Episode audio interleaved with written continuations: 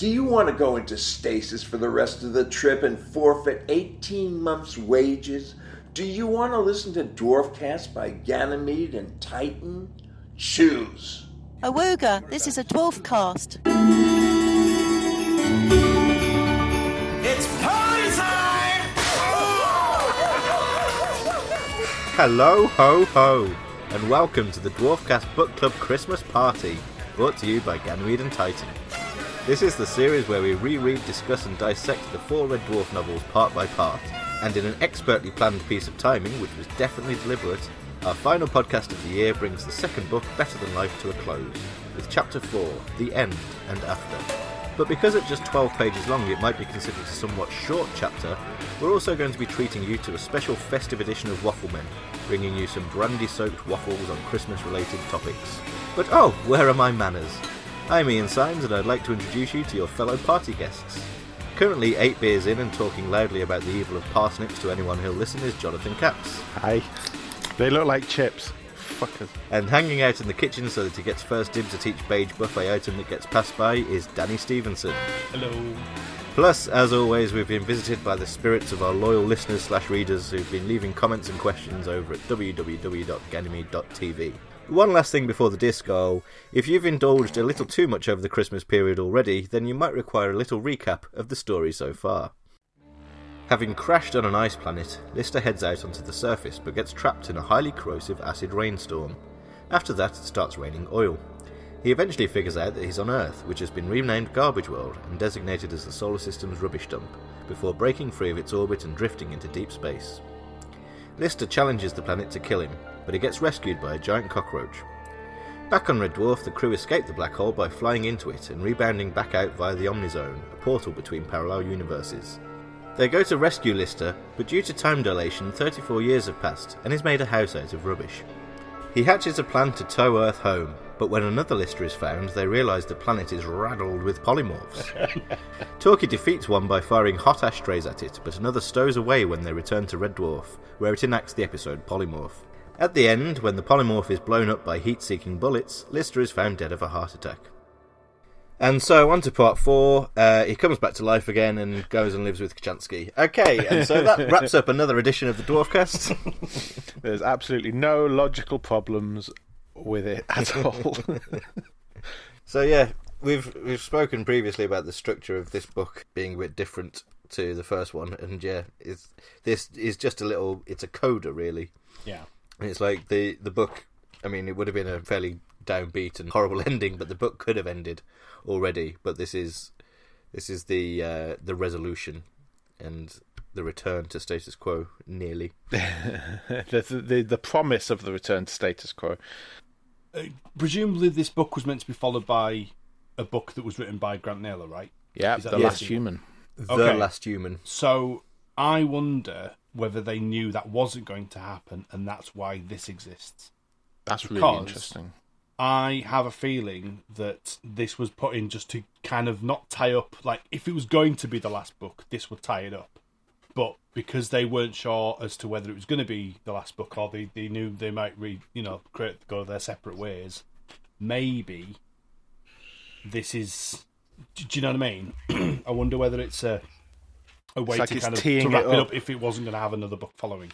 I think it's too early for them to have been thinking about splitting up at this stage because the the pl- the plan was up until about 1993 they were planning to do the Last Human, the third book as Grant Naylor. But yeah, I think definitely there was probably an element like like the same with the TV series where you think you're probably going to get a next one, Yeah. uh, either a next series or a next book, but because it's not 100% guaranteed, you want to make sure that it makes sense and is a satisfying ending just in case it and is isn't the ending. depressing as well. So it's probably got nothing to do with the fact that it was the, to do with the split. It's just the fact of being just tying up loose ends with the book specifically. If anything, it's a bit of an albatross for both of the individual books. When we get to Yeah. it, one of them ignores it, one of them leans into it, or not ignores it. One of them, you know, tries to get away from it as quickly as possible. The other one leans into it, and it's almost like a oh shit, you have to deal, we have to do something with this cliffhanger. Whereas if it had ended with just Lister was dead, you could kind of pick things up in a kind of a more unique way. So if anything, this is here with the joint book in mind Yeah. I would say 100%. when we got to the end of Infinity, it could have ended there, and you could interpret it as in the end they got got out of the game and everything was fine. But instead, they left it there so that they could pick up the sequel and start the sequel still in the game. Yeah. Here, it's giving them the option to either pick up on Backwards World and pick Lister up and, and go back to normal from there, or just say that that's happened and carry on. And in the end, both uh, of those routes, both of those possibilities happened. But that's for a future Dwarfcast. We're skipping ahead a bit because first, I mean, this is literally twelve pages long, so we might as well go through it in in chronological order. Give it some So ignore the backward stuff that we've just mentioned. that's that's a surprise. um, it starts off with Lister's funeral and a Cinzano Bianco joke. Yeah. Imagine my surprise. I had forgotten that this particular one was there, and it seems to be that Lister drunkenly at some stage worked out his last will and testament in a way that is just slightly piss taking and is mm. designed to make it to like to make Rimmer suffer mostly. Yeah, I think everyone has this. Is like they have a moment where it's like, oh yeah, for my funeral, I'm going to make all you fuckers do this. Like, Yeah. that's a kind of a common thing. But Rimmer, being Rimmer, took it solemnly and seriously and decided to enact it. Which is actually really sweet. In fact, International Debris says Rimmer following Lister's will to the last misspelled letter is further enhancing his growth as a character. Yeah, Uh, I have a feeling it's something we lose with the solo novels, but it's really the nicest Rimmer ever becomes. And they're right, because this is like a natural progression as well. We've been talking about Rimmer softening towards Lister since Better Than Life, basically, or like just after they Yeah. come out of Better Than Life. So yeah, it's a nice little kind of end to that. and it it gets even more extreme. Like Rimmer is genuinely really upset about what's happened to Lister. Yeah. and Holly is as well. it's something I noticed. Like Holly's only in this very briefly, obviously, but even in the few seconds um, that he's turned on with his limited lifespan and his super intelligence, he still takes a moment to pause and sort of take in the news. It's Yeah. not spelt out, but it seems like Holly is sad about it, which is a lovely little touch. I mean, I guess it's the same. It's born out of the same thing, but this kind of the the taking the effort to come up with a solution. I guess is born out of that, like you know, not wanting him to be dead and you know wanting to do something. Mm. and then Rimmer takes it takes his development even further and shows his feelings for Lister, but where he experiences joy for the first time in his life, according to Yeah. according to this. It's like this is something that he's never felt before, and it's because they can save Lister and because they can bring Lister back to life. Yeah. Well, that's what he thinks is going on because Holly's got a plan. Holly's got a plan. He um, and Rimmer has the opportunity to be part of a um, a successful a successful venture that actually has some meaning behind it. Because it is it's interesting how fucks it up. Rimmer this is like it, Rimmer's way of grieving his best friend dying is being able to kind of um, be officious. He he gets he gets to express his grief through being officious, which is following his orders to the letter. Where it also Yeah. happens to be really sweet and um, you know a tribute you know to to how he feels about Lister really. Yeah, that's how he copes. Yeah, yeah. An interesting point. Going back to International Debris comments about Rimmer. Um, so Rimmer saying "bye, man." Um, it's hard to imagine. Uh, hard to imagine coming from him. Yet it's uh, one of the most moving Rimmer lines in the whole of the entire franchise. I agree that it is one of the most um, moving lines, but I can imagine it coming from him. And I think this comes back to something we talked about many episodes ago, where Rimmer as Trixie said, you know, she was going for a leak, and we're like, ah, Rimmer wouldn't really say that. And I, uh, I think at the time we said, well, this this is Rimmer with his guard down. This is like almost like you know, Rimmer would just, you know, um, toss off slang and stuff like that when he's not trying to put this front up. And so Rimmer without his front would absolutely say, "Bye, man," you know, Yeah. in in, that kind of more human way, uh, which I think adds to um, the movingness of that of that particular line. I can hear. I can hear. It's almost like I can hear Chris doing an impression of Craig when he does it. Like he's doing it in sort of like in mm-hmm. Lister's tone. Do you know what I mean? And good friends do that. I mean, I think this is maybe some people do this more than others. I definitely do this. That some people are kind of have a chameleon sort of aspect to them where they start that they, they pick up ticks and mannerisms and things that like turns of phrases from the people around them quite a lot especially if you know you- you're either doing something with that person or you know talking about them you end up speaking like they did. And I- Yeah. uh, I definitely do that. So The first time I went to Dimension Jump, I came back scouse. no one wants that. My teas came back when I went to Dimension Jump for the first time because I was no longer in Yorkshire. So I didn't need to transfer nature was healing. all my. Life uh, finds a way. Uh, the exact opposite happens to me. Is like if, uh, uh, every week having my mum with the boy, and then when I'm finished, my partner's like, "God, you sound Yorkshire right now." it get gets supercharged. It's interesting actually because the following the coffin thing does really make me think of. And I said natural born rumours then, but that's not the name of the episode. Danny Um, is a fan of the soundtrack. it's the um, it the Stoke Me Clipper, right? So it just Yeah. that whole that whole idea. So there's a lot of this stuff that was still. Add it to Doug's um, self plagiarizing list. to be honest, I mean, self plagiarizing is otherwise known as writing. yes, you know what I mean. Like, yeah, my, my, mine. Like, there's there's a long list of stuff that specifically It's been mined for kind of. solo Doug. Yeah, um, But it's good though. It's, it's yeah, oh yeah, yeah. He picks all the good stuff. this whole section is very fast paced. Like Rimmer is whipping through the ship trying to get to White Giant, and. Yeah. it- like he's even from the sound of it. And I'm trying to work this out. It seems like as if he started the ship up before Cat and the Crown have got in. Yeah, Yeah. yeah. Because Like, they they're leapt onto the rushing to keep up hovering embarkation ramp, so it's like they literally, if they were any, if they were any slower, they wouldn't have made it onto the ship. So it's like he'd on literally started up the ship without being without anyone else being there, which is interesting. And this is all purely on faith in Holly as well. Like he doesn't know what the fuck they're even suppo- what they're doing. I think after the White Hole incident, he was just like, "Yeah, we're going to trust anything Holly does right from this Yeah. point on." yeah, he's probably got it better than we have. A comment from Dave as picks up on a few of the points that we've made ourselves so far. Copycat. He says, inevitably, Rimmer organising Lister's funeral here makes me think about Lister organising Rimmer's funeral in Stoke Me a Clipper. Yeah. In both, it's a nice moment of resolution for their relationship where they allow themselves to realise that they really do care for each other. And as for the Cinzano Bianco, clearly it's to signify that even when they put Lister in a coffin, they couldn't get rid of him. That's good. Yeah. It's a good finale to the Cinzano Bianco saga. Which, if you don't know, there was a, an argument sparked in our, on our forum. Was it on our forum? Yeah, a few weeks ago about what the meaning of the Chin, of Dave Cinzano Bianco Lister is Oh yeah. in uh, in White Hole, uh, with some people thinking that it was because it le- it would leave a stain on the table. Um, and correct people thinking it's because it's a it's a joke about it being a horrible drink that no one wants to pick up, and so it gets left on the table because no one wants to drink it. Yeah. And it escalated to the point where someone actually went and asked Rob Grant on Twitter, and he, and he confirmed that the joke was that it's horrible and no one wants to drink it. Yeah. So I have gone like uh, it's like phases, phases through your life. I went through a phase where I thought it was the stain. I think maybe I originally thought that, but a long while ago I've switched. I think it's really hard for me to think of it as anything else that's not the stain because I, 'cause I think it was because it was talking about a pool table as well.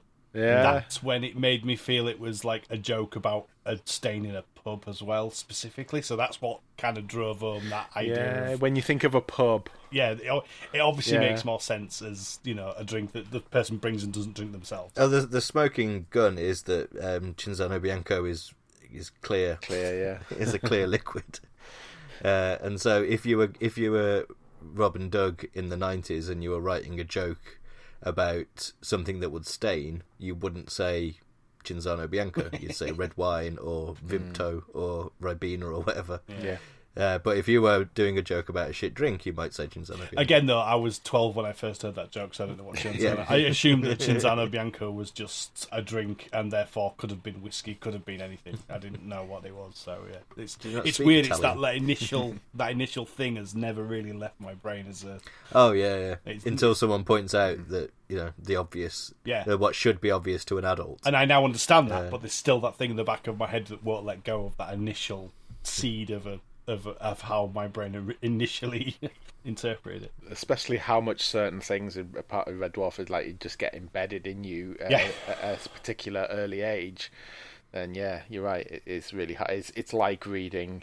Yeah. It's like reading scenes in the book that are in the TV shows that you you can't like your brain starts filling in blanks with stuff from the TV show, and you just can't kind of get over like you know I can't rewrite it. normal into the new young version. Lister in polymorph rather than sixty year old Lister in polymorph. You know. Yeah. Yeah. Whereas, to bring us nicely back on uh, track, this section of the book deals with backwards, but it's similar to the way you know this book is based on Better Than Life. It's not in any way a a redo of the episode. It's you. It's taking a concept that they used for one idea in the episode and doing doing it again, but with a whole different idea and a whole different plot. Taking the raw concept and telling a different story with it. Yeah, and this time you could tell they really wanted to nail down the the uh, the, the the concept and the and uh, and everything, and definitely not fuck up the logic uh, of backwards and make it absolutely watertight. And it's really good that they managed to do that. Well, we'll come to that yes, we will. because the first part is um, the first part that's in backwards world where it's it's again it's one of those where I don't think we're supposed to know have figured out that it's backwards. No, it, again, it's quite difficult to read this, not know it. When you read it the first time, obviously Yeah. the, the, the twist is at the end of the chapter. But having read it again, it immediately obvious that we're talking about Lister. But you're not really you you- you're not meant to know that. You're not meant to know Yeah, all. It's meant to be about this to other old man that's walking Oh, around. Do you know what? I hadn't even noticed that you don't know it's Lister. You, it doesn't mention him at all in the entire. It doesn't mention. It says the old man. He always says the old man, the old man. He, he. old. It's all. It's all been. It's all been obscured. And then right at the end, it says Retsil Divad. you see Retsil Divad. Yeah. yeah. So I didn't even notice that. I thought the thing that we weren't supposed to have figured out yet was that it was all backwards, not that it's all backwards and this is Lister. It hadn't even occurred to me that that was a secret. Whether or not you know it's Lister, it's um, it's really powerful. It's just really evocative and mysterious, even Yeah. knowing all that stuff. Yeah. Because it it starts with someone dying in reverse, Yeah, but from a first person perspective of like how they experienced death but backwards yeah. This year of all years is the only way I was going to be able to read about someone having a heart attack was in this direction, in reverse, where they're Yeah. coming back to life. where everything's fine Yeah, so maybe the backwards timeline is the correct one because uh, there's no fucking way I could have read this forwards. yeah yeah even then to be honest it was a bit Yeah, it got me a bit but thankfully i then got distracted by um the cafe scene. Which again like similar to the tv series the way that these people eat is like okay we get that you know it's done in a certain way to show that it's backwards but lister stuffs an entire sandwich into his mouth without chewing. That's because he Lister. he just like immediately regurgitates it whole so it's not been chewed or swallowed well it has been swallowed but it's not been chewed beforehand he does. Yeah. If if you if you logically read that, yeah, because it says he reached up to his mouth and regurgitated a perfectly shaped triangular tuna mayonnaise sandwich, which means that he literally just pushed that entire thing right down. oh Well, if it was triangular, it would have been a quarter of a sandwich. You, you could easily smash. you could easily, you in could easily smash bite. it, but you wouldn't. But you, it, you, but you didn't even like, like you said, he didn't even chew it. He just Well, ma- literally just imagine if you'd just been one go. mugged and you were trying to calm yourself down. well that was a, a surprising thing like he gets mugged and he has his wallet nicked and obviously that's at the end of this chapter but in backwards world he gets mugged and his wallet's nicked and then he goes for a coffee and a sandwich like what's he going to pay with Oh, that's true. I mean, he, d- he does but he must have had money because the waitress gives him change Some people have their notes in their wallet and their change loose in their pocket. That's true. Mm. Or maybe he was he was going to be look, I'm an old man and I've just got mugged. Can you give me a sandwich, please? Yeah, but I think she gives him. I think it mentions that she pushes some change. Yeah, yeah, he does pay. Yeah. But then, yeah, it's not just him. It, when he looks around the cafe and looks at other people, you've got the woman stuffing an entire eclair into her mouth in the same way. woman in cafe, my favourite Red Dwarf character of all time, does in backwards. Amazing performance. I will probably Absolutely. mention this at the time, but just like the wide eyes of like shoving in an eclair into a car. Brilliant. Although, having said about Lister being a, a shaky old man, uh, Pete Part 3 points out that the imagery of Lister here seems to be of a doddery old man who shuffles around. He's only 61, and in the last part, he was said to be in pretty good nick for someone his age. It also always strikes me as how this seems to be set in Nodnol in the late 80s, early 90s as per backwards, but there's no real elaboration on how Lister adapts to being out of his time again. I guess he's used to adapting to different circumstances. Yeah. Well, isn't he a bit doddery and all over the place because he's just been mugged? Yes, that's true. I think that's what it, I think. It's just the fact that yeah, he's he's just he's Or not he's very well. mid heart attack. yeah. Yeah, he's just been mugged and he's about to have a heart attack. So yeah. presumably he'll very quickly go back to his old self. Yeah, it is. It is interesting though because maybe I don't know. Maybe in the eighties, being sixty was was just was just older. I don't know. Like, do things happen in that short space of time? Do things change that much? Uh, how much how quickly has the life expectancy changed? But then, uh, yeah, I remember that like seventy was considered a good innings when I was younger, and it's not anymore. Yeah, that is So- true. That's true, and we are talking about the northwest here as well, which is it's like yeah, the third world country of the country. Not to be disparaging at all, but that is true. well, you live there, yeah, exactly. you'd know. I'll give you a clue. You live there. You live there. Uh, and so, moving on to chapter three, I guess. there's there's only four bits, Yeah. so we might as well. Uh, Toaster's back, everyone. hey, I'm really glad they brought him back for um, some reason. So do a moose impression. this ma- this does actually make. I mean, it makes sense story wise, or makes sense character wise for Kryten because the first thing he would do as soon as he gets his guilt back would be to realise what he's done and to try and fix it. yeah, he's trying to make amends for what he did in the in the previous chapter. But the, but what we do get is a, a slightly uncomfortable um, brain damage analogy. I don't know. Oh yeah. well, take the rough with the smooth. yeah, you do. Yeah. Dave says maybe Doug read the novels again before writing Trojan and realised just how funny mooses are. Have you seen this about mooses? and who was it? Oh yeah, this is Dave again. Uh, said that they remember not understanding this section of the book and in terms of what the canisters were and what they were searching for. Yeah. And I think there was a bit of a conversation in the comments about that. Basically, this is the bit where they go and find a bunch of canisters, and it's it's not actually explicitly pointed out at any point, but it's implied that these are all the remains of the crew. Of the crew, yeah. And the clue there is that it says in the prose that there's around 10,000 of them, and it's previously been established that in the book universe there's about 10,000 on board. Mm-hmm. It's interesting that Holly tells them to go to that quadrant to. Like, no one seems to twig what the canisters are, whereas you'd think they would. So it must have been something that Lister did. Like, Lister must have been the one to do all of these burials in inverted commas. And not even Rimmer would have necessarily been part of it, because otherwise Rimmer would be like, oh, yeah, these are all of the remains mm. of the crew that Lister diligently gathered up and gave burials to. So it must have just been something Lister did on his own back, or the Scutters did. Well, it's interesting how it was that was originally going to be in the end mm. the famous deleted funeral scene, which did involve Rimmer as well. But yeah, clearly in the book universe, it was something that Lister did on his own. Yeah. Which is a Herculean effort, considering there was Yeah. 10,000 of them. Yeah, it's, uh, yeah.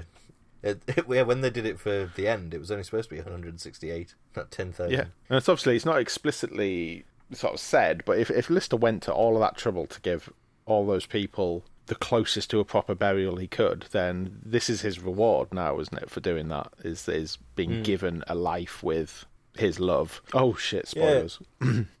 Although you, you would have thought that he'd have treated Kochanski's canister differently in some way. Yeah. Oh, well, Kept hold of it mm, or- Yeah. Okay. That's that's true. I was going to say maybe they didn't know, but obviously they would have done. Holly would have known, and Yeah. That would have been quite a nice know. thing, actually. Well, I don't know if it'd have been weird or, or, or, or nice, but it'd have been funny if the, the the the only one that isn't there amongst all the canisters is Kochanski's, and it's somewhere already on the ship, and it's always been. Yeah, it's in- Well, it's this has in always his had it bunk close in by. Yeah, exactly. that would have pushed it up to sixteen pages, though. It would have been too much. um, It'd have added an extra sentence or two.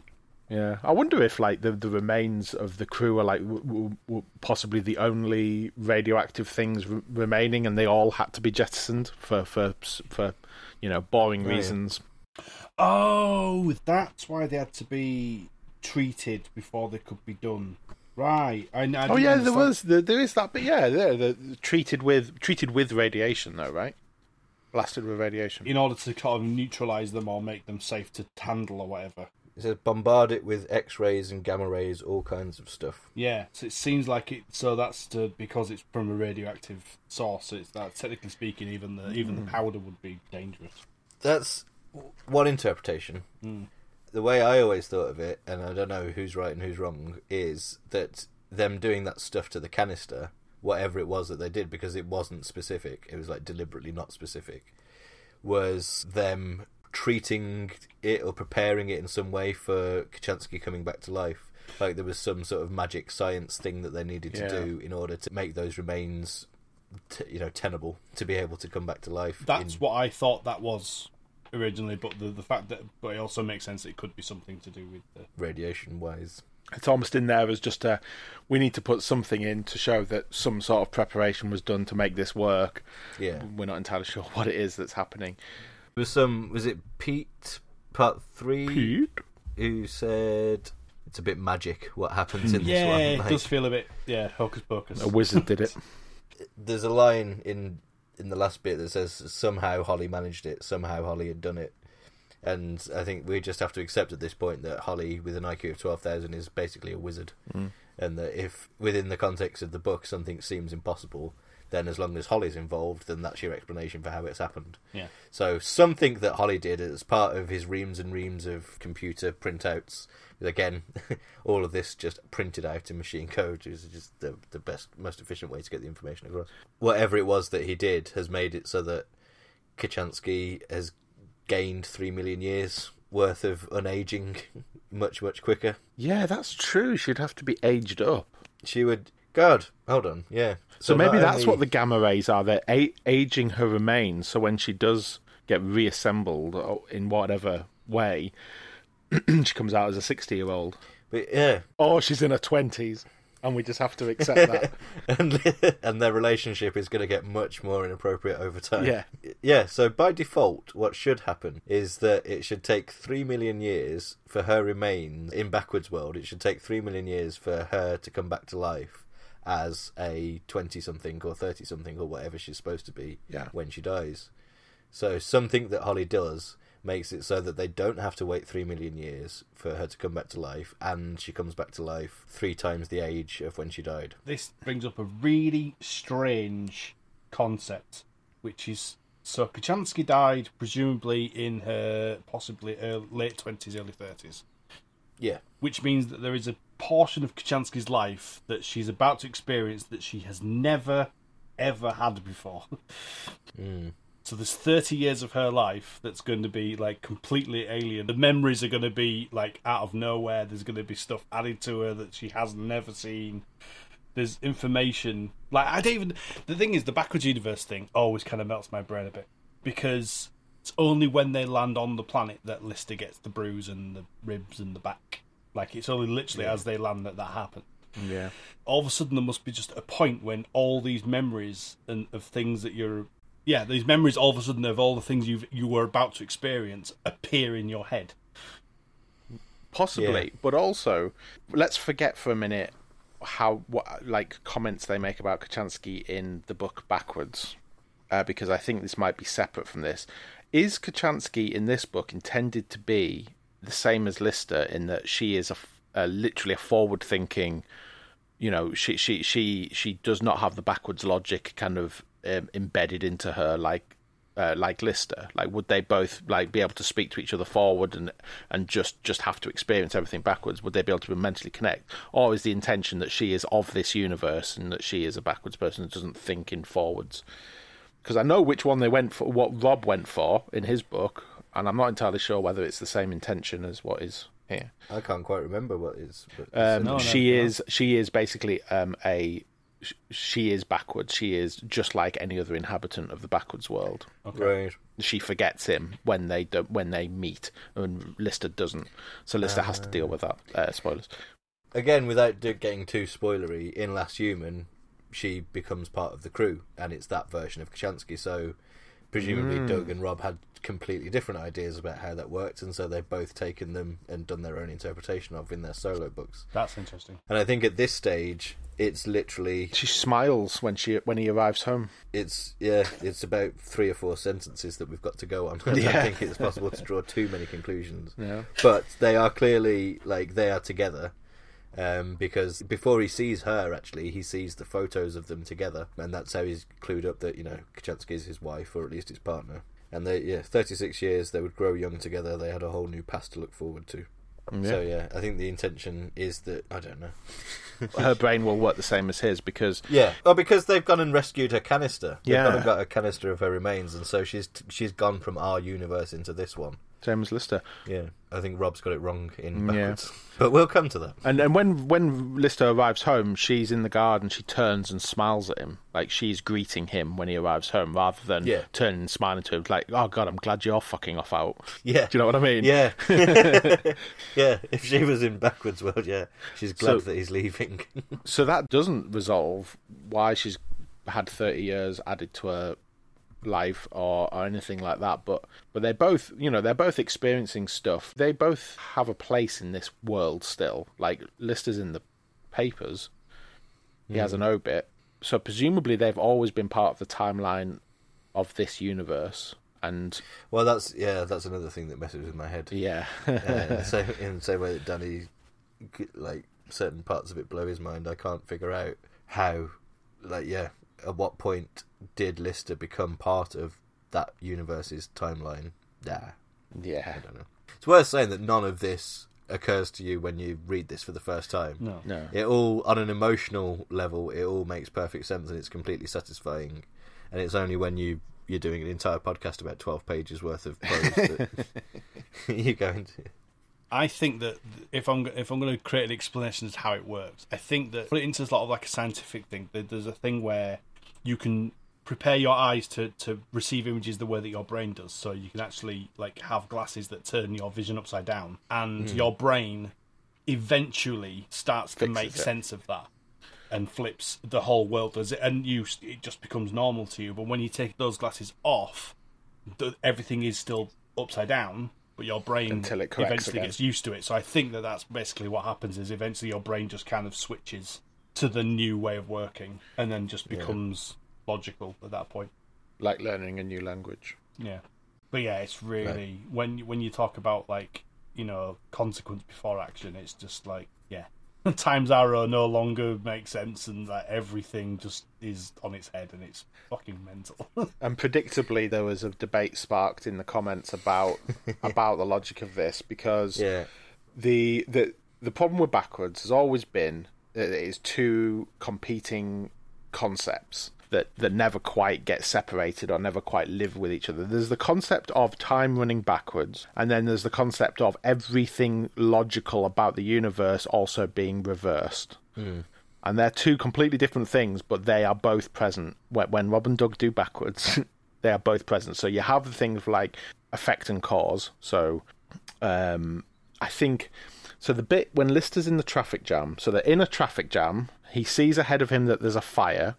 The fire eventually goes out, yeah and then they drive backwards past this the place where there was a fire. But that wouldn't have worked that way because if they'd already driven past the place that there was a fire, there would never have been in a fi- in a traffic jam. The traffic jam would have happened leading up to the building. So the logic of that is that they're still traveling past the building but backwards.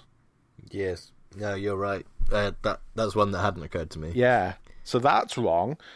The the paper, I mean, like this, The this paper is really specifically messes me mentioned. The, up a pa- the though, 'cause paper's that doesn't make any completely sense at batshit insane because the concept of that is that his death was written about Like almost everything else, they've spent time working out. But even within twelve page part of which half is set on the backwards world, they still it's still, still so in. easy to fuck something oh, up. oh yeah, Because yeah, it makes no sense whatsoever. Because it's perfectly logical that a, you know an obituary would be written, or you know in a, in the personal column, or like some you know, old man died of a heart. I mean, it's a slow news day for a start of just some random old man. Oh, that's a very eighties thing though. Local papers with obituaries and stuff. Like I don't think it really is. Oh, much Oh yeah, it must be anymore. it must be a local paper. Yeah. Okay, I'll give I'll give them that. It must be a very local paper. if they had reported on it, then sure. But by the time Lister, who is now alive again, picks it up, then It that paper shouldn't print. exist anymore. Yeah, exactly. It should have been re- returned to the shop and then driven off in a van to have the text removed at the printers. Yeah. And then eventually turned into a tree. Yeah, yeah, exactly. So, the, but the, the, this is the thing. That's if the universe was hundred percent just normal logic, um, with time running backwards. But that doesn't appear to be what they like. They always they're always trying to do the reverse logic as well as the time going backwards. which is really difficult to do which is impossible to do, as we have witnessed. And the thing is, when, when you watch they the episode do it. backwards, though, none of that occurs to you until you think about it. yeah, It's Yeah. really interesting because they genuinely do seem to get away with it, like for the most part. And then you start to scrutinize, and then it starts falling apart. But it only falls apart once you really start looking at it. Otherwise, it does feel quite cohesive, and that's kind of interesting how they're able to do that still. I think VHS did for Backwards. I think there was a time when Backwards was considered like the best episode, full stop. Yeah. When it first went out, and then when people started revisiting it again a few years later when it was available, people realised it was complete bollocks. Entertaining bollocks, but bollocks nonetheless. I don't mind the the fudginess of the logic as long as it makes the world seem odd and unreal and weird. Like that's the point of it. That's the whole point of Backwards World is it's meant to be, you know, alien to Lister, so everything's meant to be confusing. Even to the reader, it's meant to be confusing, but in a way that you're not really meant to grasp it. Because the thing is, it just narrative wouldn't work if you literally stuck to the backwards logic. The narrative wouldn't work because there's then you'd start running to things of like things would happen before you knew what it was about and blah blah blah blah blah. And it's like yeah it's it, it doesn't it, i imagine they had a real hard time fucking putting these together when you think about how they like drafted this stuff out. I mean like Future Echoes is a good example of like how the fuck do you start writing something like that? Yeah, yeah. i don't get how you write a self-referencing bit of prose. I don't get it. How do you do that? With backwards, I think I think the problem there is that so the the concept of time running backwards and actions happening backwards that's a really good visual gag that works well on TV, and the backwards logic is where the rest of the comedy comes from. So those are the two, two places you mine loads of comedy, and in the moment it's brilliant. The problem is is that those two things coexisting completely kills logic and storytelling dead so you have to make the trade off. And so in the TV show, yeah, it gets by because it's a really entertaining, like, you know, uh, everything's running backwards and it's visually very fun. But, but I guess when when it when it translates over to the book, it's like the the logical problems maybe jump out a little bit easier. Because the book is more concerned about a coherent story than um, an episode of TV necessarily is. Especially as this is the conclusion of the entire Yeah, book.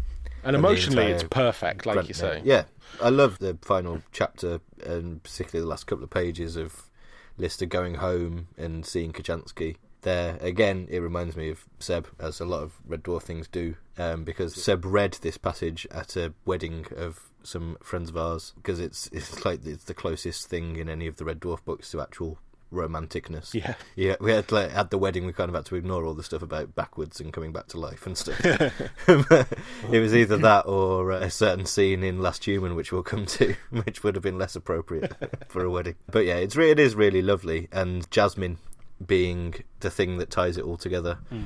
So it's kind of back reference to the last part where Lister grew a jasmine garden on Garbage World in the letters KK for Kochanski. Um, in here, there's a little clue that the mysterious old man who wakes up in hospital has Jasmine by the side of his bed, and then he comes home and Kochanski's tending to the jasmine borders, and so yeah. Yeah. I don't really know what jasmine looks or smells like, um, but whatever it is, it's a. I'm going to Google it now. After- Jasmine gives a richness and intensity to fragrances, a sweet floral note, but with a dead sexy muskiness to it. Ooh. this is from the perfume society so you yes. This is from Perfume and perfume Titan. right, okay, so it's yeah, I mean it's it's romantic. yeah. Yeah. Reminds me of The Witcher, Geralt and Yennefer long long standing romantic um storyline and Lilac and Gooseberries is the is is the smell that he associates with her and it's it's a big theme throughout and especially during one of the games when he's trying to find her. It's like almost following the smell of lilac and gooseberries through. I, I just want to mention on the smell of jasmine it does say here they have their own characters. Some smell medicinal some sweet some musky and some green. I'd love to know how you smell colours. That's quite a cool thing to be able to do. That is a thing. What's it called? oh the synesthesia which is the- Synesthesia, yeah, yeah. where you where you the senses are kind of like crosswired It smells of purest green. it's like well it's john pomfrey can smell light so well synesthesia is um is seeing sound isn't it It's not always. It depends. The synesthesia Ah. can be different. So you can have. It's, it's a little bit like it's like color blindness, I think. So you can have red green color blindness, or um, but synesthesia can have like touch, smell synesthesia, or That's or the different. Yeah, it is. It's absolutely crazy. I think we've we've got a friend who, who has it, and it it's it's insane hearing him describe. Apparently, Annie Lennox makes him smell menthol when he hears Annie Lennox, and that's really weird. Like it just it gives him the sensation of like a minty smell when he hears her voice. I find that absolutely extraordinary. Listen, listen to Annie Lennox, and while, while having a shower with that herbal uh, herbal mint shower gel for really refreshing. Every time I meet him, I'm like, right, okay, so what's what does this do to you? Perform for me. Dance, monkey, dance. Let's wrap up with a few comments. Pete Part 3 Strange how the ending of Better Than Life is very much similar to Infinity. Lister reunited with the pinball smile and not quite where he's supposed to be, but not having too bad a time. Yeah. Uh, Dave, yeah, the newspaper is a chronological fuck up. Let's gloss over that. No chance. this is still a lovely ending, and when I first read it, it was the ending for the novels, and it works. Lister somehow gets what he's always wanted, albeit with a twist and a time limit of sorts. And the final sentences are a lovely piece of writing. Grant Naylor clearly do know how to finish a novel. I mean, in terms of a time limit, it's a good one to have. At least then you have an actual like knowing how long you have, you can make plans. Yeah. The bit in the middle's called life, and that's still to come. Yeah, Shall I, for like the twentieth uh, Dwarfcast in a row, make a Doctor Who analogy on that one? I'm going to make a West Wing reference in a minute, so you may as well. as part of the Doctor and River Songs storyline, uh, which is, uh, for anyone who doesn't know, is a, basically a, a love story between two time travelers. So everything happens in the wrong order. They know that the last night they spend together is they spend one night together on um, this planet that I can't quite remember the name of. But when they get there, they realise that one night on this planet lasts for thirty odd years, and so they know that they're spending thirty odd years together, Oh, and so they have their little l- life together there. was that in So, one of the Christmas similar thing. specials? It was in the Husbands of River Song. Uh, I haven't seen that yet. It's a massive blind spot that episode for me. I just had never got around to watching it, even though that is Uh, yeah, era of, of- why it's a blind spot. that's the era of Doctor Who that I'm a massive fan of. Just yeah, it happens with Christmas specials for whatever reason. And finally, Stillian dies says, While they didn't know it at the time, I think this makes for a very strong ending to the Grant Naylor novels. Kochanski is obviously a key figure for them, and it's right that Lister is with her, and also right that it's not an entirely conventional happy ending. And yeah, it's very dwarf. It's bittersweet. Yeah, bittersweet. Could end at this point. Isn't an ultimate end. Could be continued again. It's yeah. It's it's literally textbook. and that just about wraps up our discussion for this episode for this part of book, um, which is longer than I thought it would be. Actually, to be fair, Yeah. but nevertheless, let's have our conventional little sting of music and then do our last bits of business.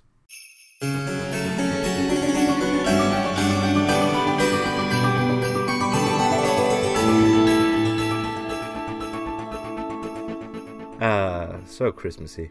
Okay, a few uh, small points is the uh, next order of business. Uh, we've got a couple in the comments. Clem, uh, an unusual thing about the titles of the parts in both Grant Naylor novels, they're like Pet Shop Boys song titles, with only the first word and any proper nouns capitalised. Perhaps tellingly, it's even Garbage World with lowercase w in the title, even though it's otherwise Garbage World with a capital W as the, as in the renamed Earth. I noticed that as well. Um, I didn't know that it was also a Pet Shop Boys thing. I've never really noticed that with Pet Shop Boys. Is it some sort of literary standard for titles of things that are like to, to do that specifically? To even mangle proper nouns and override those rules, like Garbage World? I don't know. Now that it's been pointed out, it seems like a mistake. Garbage World not having a capital Yeah, I W. was going to say like, sure, the the capitalization of nouns is always is, is never overridden, Should- is yeah. it, by a sentence structure? It's always there. Speaking of titles, though. Pete Part 3 says The End and After is a wonderful title, and I agree. And it reminds me of the West Wing. um, um, actually, it's more Sorkin verse than West Wing specifically, but he always has a final episode in one of the seasons called What Sort of Day Has It Been? And it's uh, it's it's one of my kind of favorite. And actually, I was going to say the Parting of the Ways from Doctor Who is a similar sort of title. It's it's just a nice kind of kind of a thoughtful like This is this is writ- This thing is written as the end of something.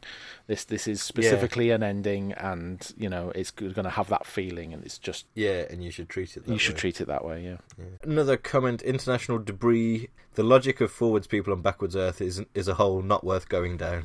Too late, mate. Too late. What if they both stayed there until they were unborn? Who would their parents be? Even if we ignore the Ouroboros reveal, they would have to be genetically identical to their real parents, only living on Earth in the 1960s. Mm. Yeah. My brain hurts. oh Jesus! Uh, that yeah, that really. As soon as you, who would have thought? As soon as you reverse the, one of the core laws of our existence, that things would get a bit complicated. Yeah. Because um, I mean, I know that cause and effect isn't necessarily the rules everywhere in the universe, which is something I still can't quite accept. But um, It's the fact that that something over there, as long as it doesn't directly affect um, you, can happen in any order, as long as those are not causally connected. That's the thing. So something can happen in, with a star, you know, hundreds of thousands of light years away, and something happens here relative, but you can have those two things happen in any order, and it wouldn't change anything. The difference being is the fact that it just there there is no cause. This thing over here did not cause this thing with you. So those thing, two things could happen in any order. There's no difference. so as soon as you get far enough out, so um, chaos theory no longer a- applies. Anything can just happen It whenever. starts become much more difficult to predict. Yeah. Space is Difficult. massive and great big. It's like a big ball of pudding. I have one final small point of my own that I'd like to wave in your face, which is a bugbear of mine, which happens a lot in drama in particular. The message to Lister that they leave in the newspaper We'll pick you up in 36 years. Be at Niagara Falls by the souvenir shop at noon precisely. See you then. What day? So, 36 years at noon precisely. yeah, what, we, what we're going to do, we're going to meet at noon in 2056. Exactly noon 2056. I'd like to know how they knew that there was going to be a souvenir shop at Niagara Falls. And mind you, is it one of those things that's always going to be there? Therefore, it's the safest place to kind of assume that we'll still be there in it Oh, yeah. because they don't There know that that's be. there when they start. But it's a fair assumption that Niagara Falls will have a souvenir shop. I mean, Niagara Falls is probably still there. And also, if they've dropped him off in England, if they've dropped him off in Britain, where's he going to go to Niagara Falls? It's a puzzle. Piccadilly Circus. We'll meet you at Piccadilly Circus. Yeah, I yeah, maybe there's a specific reason. Although maybe there was gonna Oh. be a specific reason for Niagara Falls. Now I think about it, there is a specific reason, but that's not until two books' time. So yeah, Oh, and, uh, come and to that that specific reason might not have been the specific reason that Grant and Naylor were thinking of right now for the no, last human. yeah, yeah, it's probably a retrospective reason. great! Another fucking hanging thread for us to pick up. Yeah, I mean, this is when things get weird, right? I mean, you know, we were talking about Hitchhikers last episode, and it's weird, kind of multi versions, but like Oh yeah, a narrative thought you had it splitting off before. into two directions, like some The sort of multiverse. Bucks Fizz sort of situation where you t- suddenly you got two Bucks Fizzes. excellent. well, the customary thing at this stage is to present our small passages to you, but considering you know our small passages are normally a page or so long and there's only 12 pages in this entire chapter we're going to have to do things a little bit differently for this one. And we're going to instead show you our tight passages. We've really been doing our best to be a bit less slack a bit more tight with our passages. Doing our exercises. so we're just going to go for uh, single sentences that we enjoyed. And mine comes first chronologically so he watched as the boys raised the bones to their mouths and began to fill them with meat. it just works as a sentence. It really, Amazing. you know. Another one here that um, it really, really does kind of, really does make you think. It's very, very an emotional sentence. Actually, packs a lot into one, uh, into just a few words. Moo bellowed the toaster. Okay, my passage is from chapter four, and it sums up my feeling about this this podcast in general. His brain ached. That's my type passage for the day. Fair enough. Very good. Well, hey, listen. hey, listen, guys. We've all we've all had a drink.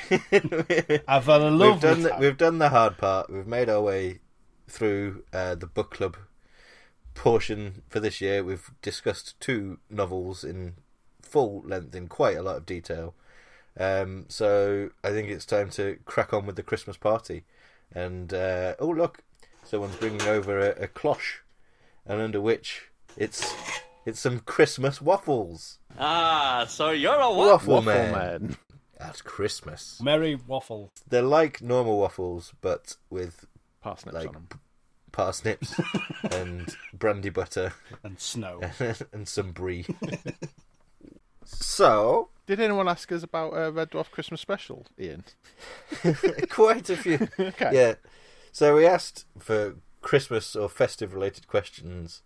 Um, Dave asked a Red Dwarf Christmas special, yay or nay? And if so, would anyone really want anything other than a live action remake of Red Christmas? When you've nailed it as like when when you've created the perfect Red Dwarf Christmas story, then how how could you do anything but that? You know, I mean, they literally meet Santa, the most perfect Christmas story of all time. Red Christmas, I assume, is the um, we're talking about Mobisodes. Mobisode, right? Yeah, The Mobisode. So yeah. I don't think I've ever seen it. Well, Um, it's on well, YouTube. yeah, I know. yeah, I, I really we'll- should have watched it by now, but it's it We'll feels it like it feels like time notes. I won't get back. So I don't want to do that. Well, I'll give you a brief summary from memory. First, part, it's in two parts. The first part is that they detect um, some unidentified object outside the ship, and then they realise it's in the shape of a sleigh with some reindeer. And then Rimmer presses a button that accidentally flushes Santa into space or something. and then they bring the reindeer on board and they play charades with the reindeer and Santa gets the correct answer to the to the charade from outside the window in space with no oxygen. So he's And that all right. that's it. okay. Right. So at the time we were like when we heard that there was going to be original con- content for the mobisodes. so this was for anyone who doesn't know the Red Dwarf mobile service, which we've talked about before a little bit. Um, launched in about 2007. This particular part, and and one of the main features was that there were animated versions of scenes from Red, so like classic scenes like the red alert light bulb scene, etc. Were rendered like take the dial- take the audio, replace the video with some really bad flash animation, and put it on people's mobiles, and that was the gist. But then they announced that they were going to be doing some original material with Robert and Chris uh, providing voices. So basically, Robert plays Kryten and Chris plays everyone else with impressions of Lister and Cat to do an original script for a Christmas special. There was only one problem with the plan. it was bollocks. Uh, so yeah, they basically did a, a cartoon of Red Dwarf, which is you know it was a cartoon, It but was it can it cannot be considered in any way canon or indeed in any way good. No, I just would I would put it along. I think there's another question along these lines, but I would I would put it in the same category as and this is not a quality this is this is not a, a comment on the quality of this other thing, but I would put it along with Prelude to Anarchy in that I wouldn't call it canon. It's it's a kind of a side story that exists on its Hmm. own. Yeah, well, we've talked we've talked about canon before with can't smeg, won't smeg, and trying to justify that. And that and we we included that if We there's an nailed infinite number of universes in Red Dwarf, then sure everything happens in one. Yeah, of those fair universes. enough. Okay, that's better. Yeah. It's weird because obviously this Red Christmas thing. If that had appeared in a magazine, you wouldn't have batted an eyelid. Uh, yeah. I'd have If it was taken, written I've by taken Doug, I the piss a little bit, I think. But it's it's the fact that in it makes Santa Claus a real person in in Red Dwarf. Yeah. Whereas in Meltdown, he's quite clearly the dialogue says that he's been posted from the fictional section, yeah, that's which is wrong anyway. I don't know why they're pretending that Father Christmas isn't real. kids. An actual Red Dwarf Christmas special, I would, I like totally like any whatever whatever Red Dwarf could be made. Then sure, like a Christmas Yeah. special of Red Dwarf would actually be great fun. I'm sure. if they're now going down the route of one-off specials, then why not have Yeah. one that goes out at Christmas and is set there's some sort of Christmas theme to it. They could have a whole year where like the only episodes they do are specials, and they could do like a a, a really shit one at Easter that is basically an army recruitment story. Um, one in the summer that's okay, but everyone will forget about, and then um, the uh, two parter over Christmas where the crew just regenerate and In, in which list regenerates yes. I see what you did. I assume that's a Doctor Who all of that was just so I could have a dig at Gareth Roberts. It's weird whenever there's like contemporary. I mean, like say Christmas is contemporary. It's not. It's, it's quite. It's quite an old tradition. Um, but like whenever Certain they mention anything like that, like they mention it in. Uh, I think somebody mentions it in. Is it Lemons. Is it no? Not not. Well, there is lemons, but there's also. Uh, oh, do you remember? Or Christmas Day? Do you remember what we did Christmas Day? yeah, it was like- and dimensional. yeah, unsurprisingly, it's- there are other questions about And- that as well. Yeah, there is. Yeah, but the, but the, the it's it's really weird when we have like that kind of stuff mentioned in Red Dwarf because it's like you know like in the future it's, Yeah. it's weird how these things are still about. Yeah, it And it's- almost feels like it should. They, their world is post our society in a way that like Star Trek is. Like, hmm. does Star Trek mention Christmas? Is Christmas a I thing in don't Star Trek? You can't imagine it being. I'm sure there's a, an equivalent, but I'm sure The- it's yeah. not actually what they consider. Captain's Yule log. Very good. Good. But no, I think it's not unreasonable to assume that Christmas still exists. If hmm. not three million years in the future, then certainly pre-accident. Well, the problem is right is that as soon as you go get off Earth, and regardless of the like the primarily Christian traditions around Christmas in the West that we obviously know, as soon as you leave Earth, you don't have the seasons anymore, and therefore you don't have the winter festival. You don't have any, you know, you have a whole new set of stuff. So that that's how you'd imagine like these religious traditions go mm. away because you're you're away from the you know the literal physical place where they only make sense, mm. which is Earth. But then they do mark. They do have the passage of time and dates, and like they they take a sort of Earth standard day. I think on Yeah. Red Dwarf. Um, so you know they have birthdays and anniversaries and everything. So the twenty fifth of December still exists, and so Christmas might still exist. If they were to do a Red Dwarf Christmas special, then there's many things that they could do that are thematically Christmassy without necessarily being explicitly Christmas. Yeah. Like off the top of my head, like any other, like a lot of other sitcoms, they could do a Christmas Carol parody. Yeah, because and It's a Wonderful Life type story might work very well on Red Dwarf. I'm on board with that idea. Yeah. That is that is some. Uh, it's a wonderful life done with Red Dwarf casting crew, like a what if machine is Yeah. exactly the gadget. yeah, just a- adapt that part of the novel, but it's the show version of Better Than Life, where they can choose to just go in and out as they please, and they go in and live Lister's Christmas fantasy, and they're all there, and Rimmer fucks it up. yeah. Yeah. I like that as an idea. That immediately, like, like it's almost like a, oh, do you remember when, like, do you remember when we were better than life? Like, it becomes a clip show at that point. Oh, do you remember when we were better than life? And we had, the, and I was in Bedford Falls, and it's like, yeah, I remember, I remember, I remember. You could flip it and have Rimmer in the George Bailey role, and have it of him realizing that his life is worthwhile and that he has he has achieved stuff in his life and it, he isn't a total failure. you could have a mashup of Christmas Carol and um, It's a Wonderful Life, so he's a Scrooge and George Bailey character all Oh in, in one. that that is so doable. You could mash those two together very easily. If this was announced that Red Dwarf was doing a special that was going to be a parody of something else, we would lose our shit. We would not be happy. It couldn't be a TV show. It would have to be another medium that would present it. But again, we're talking about something that the Mobisode ended up being, which was Mm. something delivered in a way that wasn't a TV show. That was, and even then, we hated it because of its, you know, the quality of it was just not as as good as you want, and also because it was how long is it? It's like five minutes, right? They're not even Oh, not less than even that. So it's like yeah, Less like, it's like a two minute idea. The the snag with any waffle men where people ask us for our ideas is that we are not as good as at, at writing ideas as Rob and Doug. no. No, And so don't ask us. We always end up with something that's slightly serviceable at the end, though. Like we usually, like the journey usually takes us somewhere interesting. It's just we need someone with talent to kind of finish the uh, finish the journey. Who knows what Rob might do? You know, Oh yeah. if Rob's the one that's you know going to start messing about with Red Dwarf in, in different formats, like you know casting fans and doing like a you know lockdown theatre thing, he could you know sky's the limit. should we move on? Yeah. Otherwise, we'll be here all Christmas. We've been delivered some identical waffles in various places. Pete Part 3 and Manny have both asked for our favourite and worst Red Dwarf Christmas presents that we've ever had over the years. I've barely had any. In fact, pretty much everyone in their 30s, I received Smeg Ups Christmas 1994, 5, 4. Um, and I think that's the only Red Dwarf Christmas present because I was too busy, like, begging for, like, Red Dwarf videos throughout the entire year, so it didn't really focus on Christmas. I tended to get the the Red Dwarf stuff as it came out. I mm-hmm. wouldn't wait mm-hmm. for Christmas to, to get that kind of stuff. But I think that Smeg Ups or Smeg Outs might have been one of the ones I did get for Christmas. Yeah, 100%. I think ask any Red Dwarf fan over 30 and the best Christmas present they received was Smeg Ups in 94. yeah, or Smeg what Outs. is.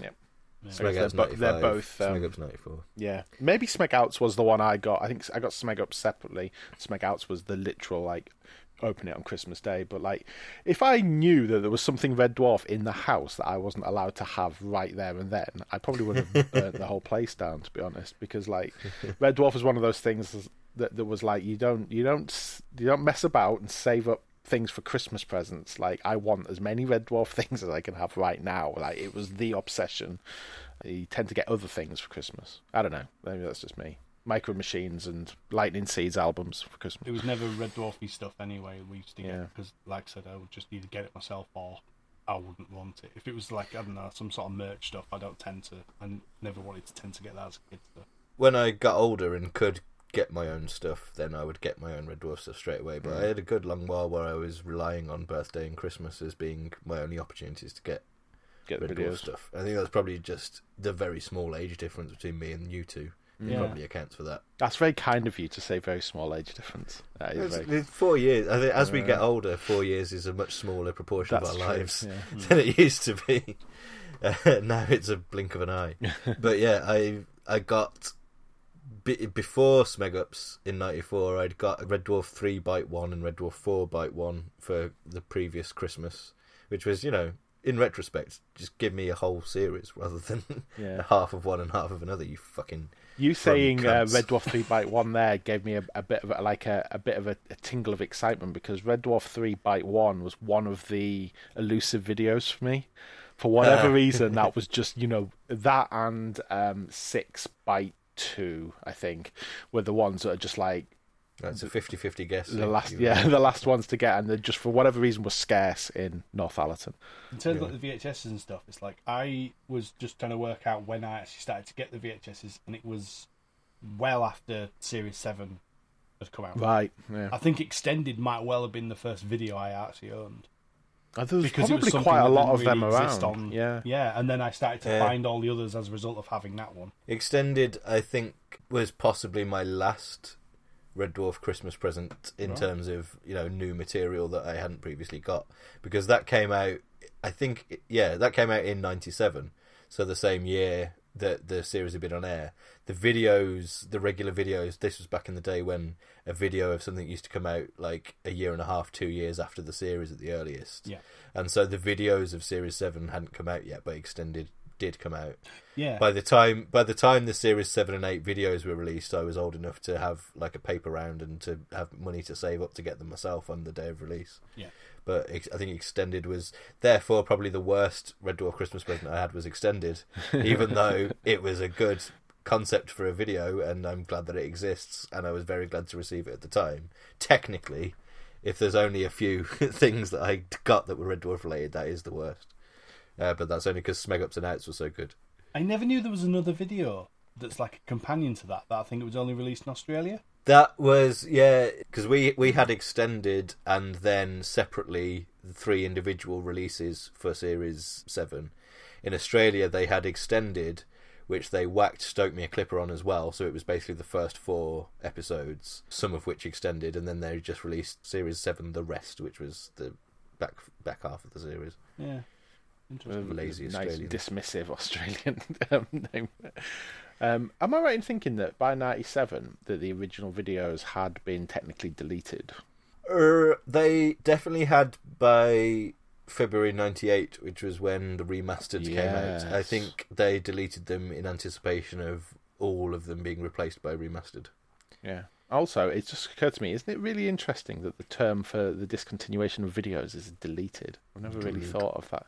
It's like I didn't. it's I very actually didn't final, know that's isn't what it? the term was, and I thought you were talking about something else. I think. No, yeah, this is. I think we the- were talking like, about like the archives it- that someone had just it's the equivalent of a book going out of print. You're not you're not pressing you're you're not like producing any new videos and it is deleted and basically it's just whatever stock is out in the shops in the Yeah. warehouses. That's all that's left. Um, I yeah, yeah, yeah, deleted from the manufacturing process is the yeah. but it's only something I've ever heard with VHSs. Deleted Because from albums the catalogue. print. I think it's Yeah, to deleted from the catalogue. Yeah. Yeah. Um, Pete also asks, "Is Home Alone a Christmas movie?" Yes. And I would like to meet anyone that wants to argue that Home Alone isn't a Christmas movie. I wonder if he's doing a parody of the tedious "Is Die Hard a Christmas movie?" question. By Yeah. putting in something that is obviously a Christmas movie. Yeah, very possible. Although Pete Uh, does have surprising opinions at times. But yeah, on face value, yes, Home Alone is a Christmas movie. So in that it has Christmas imagery throughout it, and It's it's, also about love, family, So is and Die being Hard, together. and so is Gremlins. So fuck that. I don't care when it was released. It's set at Christmas. It's a Christmas. Do you know what else is a Christmas movie, in my opinion? A Muppet Christmas Carol. Now, come on. We're trying to get through these waffles. Let's not have an argument. yeah, but you're right, Danny. It's easier to argue that any movie set at Christmas is a Christmas movie than it is the opposite because setting a movie at Christmas is a deliberate decision that's been made. You don't set a movie at Christmas for no reason. You do it because there is at least a tiny bit of the themes that you're dealing with that is relevant to Christmas. Therefore, if it's set at Christmas, it is a Christmas movie. And the, and the whole point of Gremlins being a Christmas movie is because it's meant to be a present that he gets, and that's why. There you go. And that's all you need for it to be a Christmas movie Yeah. because don't get your presents wet. I don't, you know, Unless it's a bath toy or something. unless it's a bath toy, in which case do under certain circumstances. or a bath bomb. They can get. They can, but again, very specific timing is needed. After it's been unwrapped. yeah. Don't don't feed your bath bomb after midnight. To your gremlin. to a gremlin. They will explode. Dave asks, uh, "What would a pan-dimensional liquid beast look like?" And uh, Finally. and Chris Carter asks, "You have five minutes to hash out the plot of what happened that one Christmas when they fought that pan-dimensional liquid beast from the Mogadon cluster." Go. Five minutes um, is very generous. Uh, it's generous to assume that we will. That only go- gives us twenty-eight hours. I was thinking about the, the hashing out the script. I have no idea what a pan-dimensional liquid beast would look like, other than maybe Liquid. yeah. But pa- the pan-dimensional part, I'm kind of fascinated with like mathematics and stuff. So I was like, I am slightly familiar with the idea of a four dimensional object, but I tried to work out what a four dimensional liquid would look like, and then my brain exploded. and I was like, nope, I'm not even going to try and fucking think about it because it just doesn't work. What does pan mean? Does it mean across multi. does it mean all or does it does it mean many? I think pan is all. Like a panacea is is a, a cure all. Panophobia is a fear of everything. Yeah, it means all. So it exists in every. everyone in the world is in Pan's people, technically.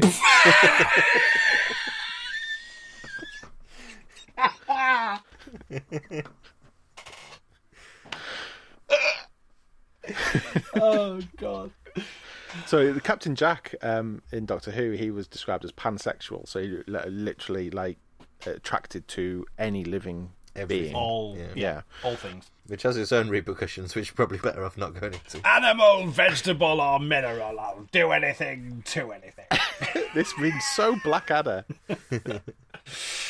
um, so pan dimension, so all dimensions, which um, in the book universe, let's just say at seven. Uh, I can't, I can't remember six or seven. Seven. So they would probably have to defeat this thing in all of the dimensions. So this is like a, a Christmas special episode where they have to dimension hop in uh, into all of the different dimensions and Ah. defeat this this liquid beast ah, you see, now Alright. my brain is thinking that you have to do it all at once. So all at once. yeah, okay. so the pan-dimensional meaning that it exists in all dimensions at the same time. So that means that you have to create a system where you can exist in seven different places at the same time, and therefore have to Okay. attack it from seven different places. In uh, uh, So they have to split up and go their separate ways, and so yeah, you have Lister, Rimmer, Cat, and Kryten they have to find Kochanski to be the fifth one, Hollister, and the Toaster.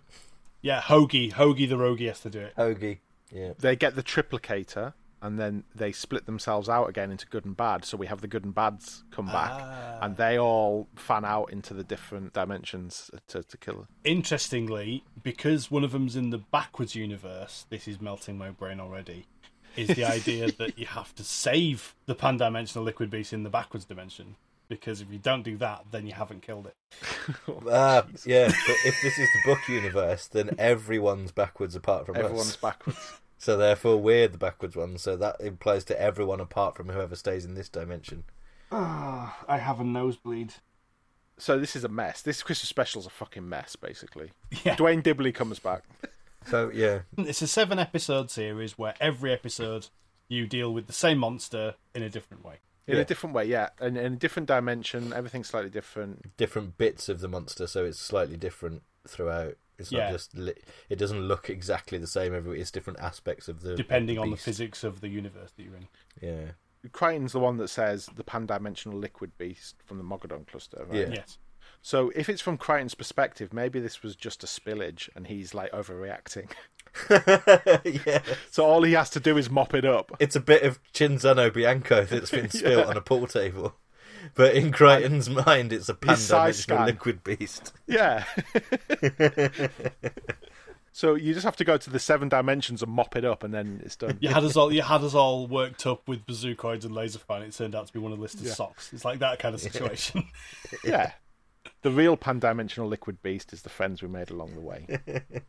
And then he becomes a regular cast member, and then they have him forever. in every- and then he gets put in the same cupboard as Snacky and Talkie.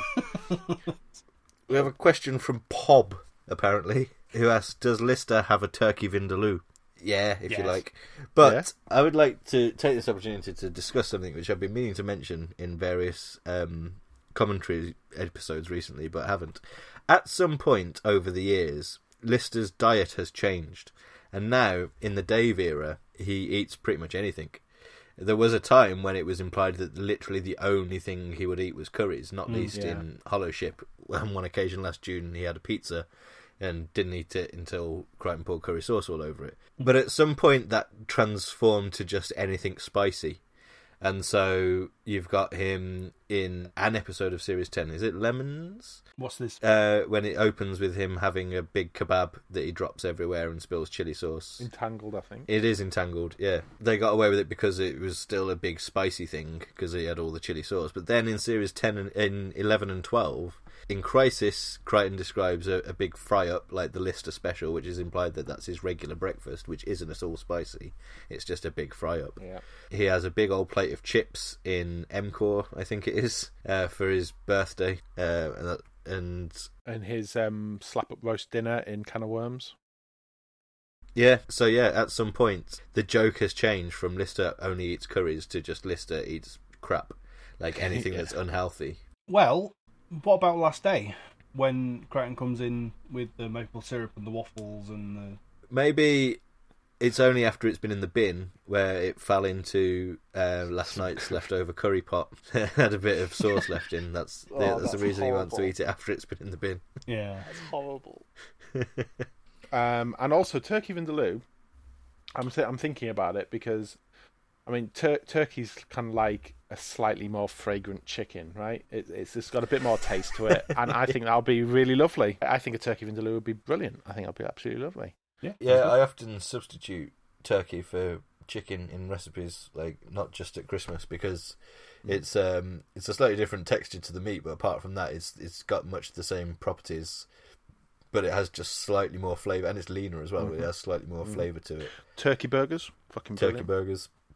Um, yeah, I often have diced turkey breast instead of diced chicken breast in things, and I'm pretty sure I've done a turkey sarg before, um, and that was very nice. Yeah, it sounds great. I, I yeah, I mean, it, it it doesn't sound much dissimilar from chicken, and to be honest with you, um, most meats in most curries absorb all flavors, so it's just Yeah. You know, it's, Oh yeah, it can be Sounds totally a blank canvas delicious. turkey. I am so hungry right now. I know. Sorry. Well, let's just we'll, we'll wrap up with it. We've got a couple of more Christmassy ones. Anything that's not strictly Christmas, we'll save um, for for the new year. Um, Al T uh, said, "I hope this episode is just you acting out Bill Pearson's Christmas episode script." It's I'd not. totally forgotten about that. It's not. But yeah, we'll put that link in the show notes. Why not? If anyone wants to revisit that, maybe we'll talk about that another time. Mm, Bill Pearson, bless him. yeah. And so we'll finish with uh, Christopher Davis asking, which do you think is the most Christmassy feeling episode? So out of all the currently extant episodes, I mean, Meltdown does have Father Christmas in it. And he has a machine gun. Ho ho ho. Pretty much Die Hard right there. So yeah, definitely. It's weird actually because even Lemons feels slightly Christmassy, and I think that's Yeah. more to do with the fact that the opening title has the star with the red dwarf going to like the sort of the That's true, yeah. It starts with a nativity reference. reminds me very much of Life of Brian, which is absolutely the opposite of what I imagine the intention was.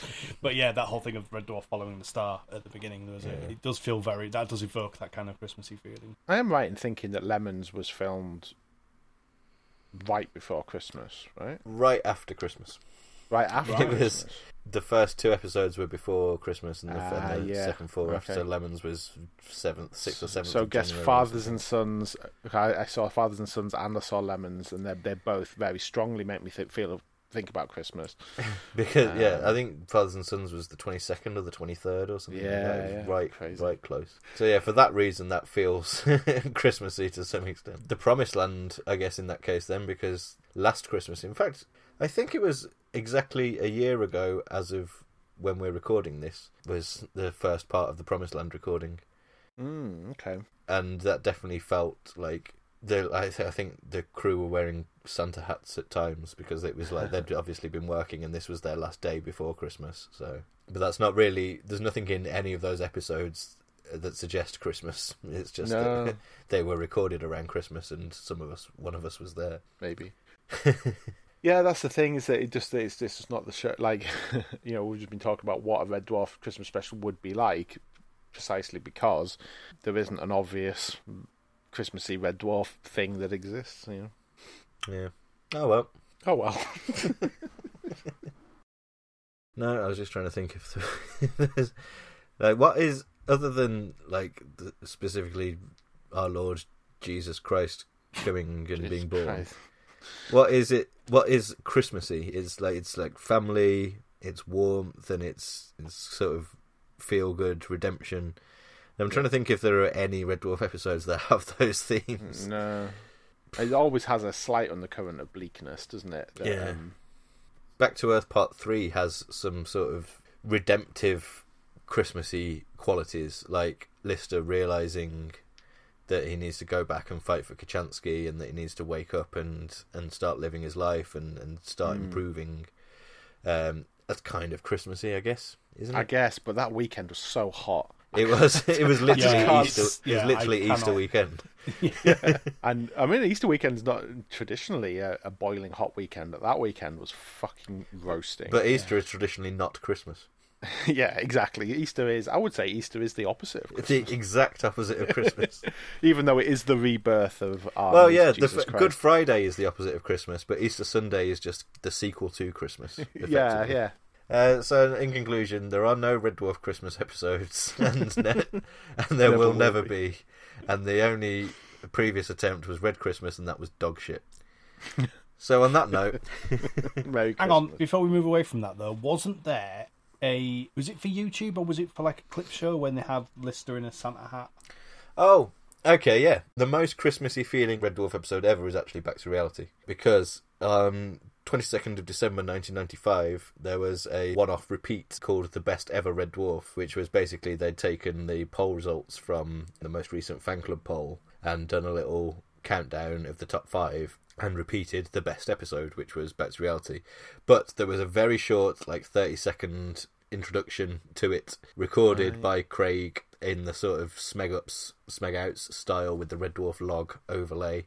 Um, and it's him staggering around in a in a Santa hat, reading the results of the poll from the back of his poppadom, but he accidentally eats the last bit. and at number one, oh Smeg, I've eaten the th- fucking thing. Right in your cunt. Is Tell that- me what it is. Is that technically? Is that where? Is that the moment that the solo Doug era starts? like that, that feels thematically like okay. now we're into the Series Seven era.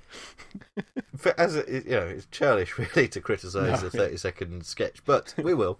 It wasn't very good, but it was exciting at the time. I remember because I tuned in Yeah. for that, and, and Well- I thought it was just going to be a repeat. And I was, I was going to like, obviously, in 1995, I would watch anything remotely Red Dwarf related, even though I had them all on VHS at this point. It taped off Yeah, telly or because something being on TV had, you know, like on live TV was more Yeah. meaningful, I guess, than it is. But now. yeah, the fact that there was this extra little mini sketch at the top was a was an unexpected bonus, really. Yeah. And it's nice that they, they, you know, went to the trouble of making. Mind you, ninety. What did you say? Ninety-five. Ninety-five. So yeah, that's oh, yeah, that's. I think Rob and Doug had split by this point. I'm gonna say Yeah. ninety-five. That's uh, if not around, then pretty much at that point. Oh, Smegups was ni- Smegups was ninety four, and that was credited as being written by Doug and Robert Llewellyn. So even I don't think Rob was involved in the production of the Smegups tape. Oh, Mm. okay. of course, yeah. So it is, it's obviously we know that it was at some point between ninety three and ninety seven that the split happened. But yeah, it was definitely around this time. I mean, uh, Red Dwarf Seven wouldn't have been far off being in pre-production um, in Christmas '95 because it was in Yeah. production throughout It was in '96. production in ninety six. So that's the most Christmassy thing that's going to exist in the Red Dwarf oeuvre. So yeah, that little skit is confirmation that Christmas does exist in the Red Dwarf universe. Yeah, and it's taken us to the very final minutes of this Dwarfcast to remember it. Yeah, but that does give us a good out, and in the end, that's all that matters.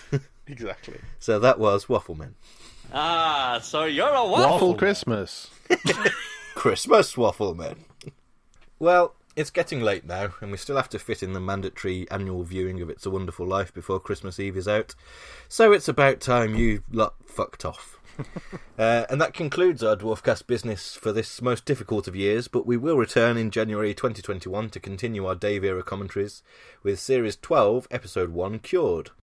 And then, of course, the book club will be moving on to Last Human. Yes, Last Human it is the next book in the series, even if Backwards does have a more satisfactory follow on from the end of Better Than Life. Now, having learnt our lesson in terms of fluctuating chapter lengths in these first two books, we're going to have to do Last Human a little differently, as there's only three parts. One of them is tiny, the others are fucking massive, and one of them is literally half the book. Uh, so we are going to split it up into our own more manageable chunks. And the first podcast uh, will take in the prologue, part one, Siberia, and subchapters one to five of part two, Time Fork. Basically, the first 80 pages. Yeah? Got that? Good. Leave your comments on those bits of Last Human in the article for this podcast over on www.ganymede.tv. And if you want to submit a topic or a question for a future Wafflemen, uh, keep up to date with our dank red dwarf memes, or just say hello and stroke our egos, you can find us on Twitter. Twitter handle is Ganymede Titan. Okay. So this should give you an idea of the kind of person we're working with. Okay. Before we go, we just want to say a huge thank you to anyone who's listened to us this year for sticking with us as the relatively straightforward process of talking shit into a microphone has largely replaced our usual in depth written content due to time constraints, and indeed for supporting us when we had to take an unscheduled break following the biggest and worst curveball that 2020 threw our way. One of the few positives to come out of this shit show every year is that the three of us have really got the taste for podcasting again, and this has been our most prolific year ever in terms of releases. Uh, without making any promises, obviously, it's our fond hope that we'll be able to go back to giving you a wider variety of content again soon, but while still maintaining this pace for Dwarfcasts. We may not be fast, but we'll get there in the end. In the meantime, thank you so much for listening. Merry Christmas. Stay safe. Get that turkey stuffed. Hang up your stocking on the wall. Happy New Year. Don't let the bells end. Thank God it's them instead of you. Merry Christmas again. And as always, Ed bye, everybody. Ed bye. Thank you for listening to G&T Dwarfcast, and we hope sometime in the future you'll decide to listen to our Dwarfcast again. Have a safe onward journey. Goodbye.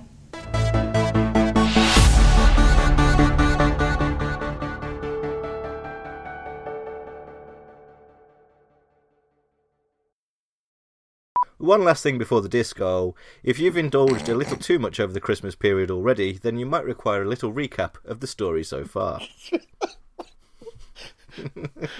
I like how you switched accents halfway through a word. I didn't know. I didn't know that was possible. They go to rescue Lister, but due to time dilation, 34 years have passed, and he's made a house made out of rubbish. they go to rescue Lister, but due to time dilation, 34 years have passed, and he's made a house out of rubbish. Wait. Sorry, I'm just amused by my own prose. I wrote this like two years ago. It's like it's like as if one thing naturally follows the other, even though Due to time dilation, he's made a house out of rubbish.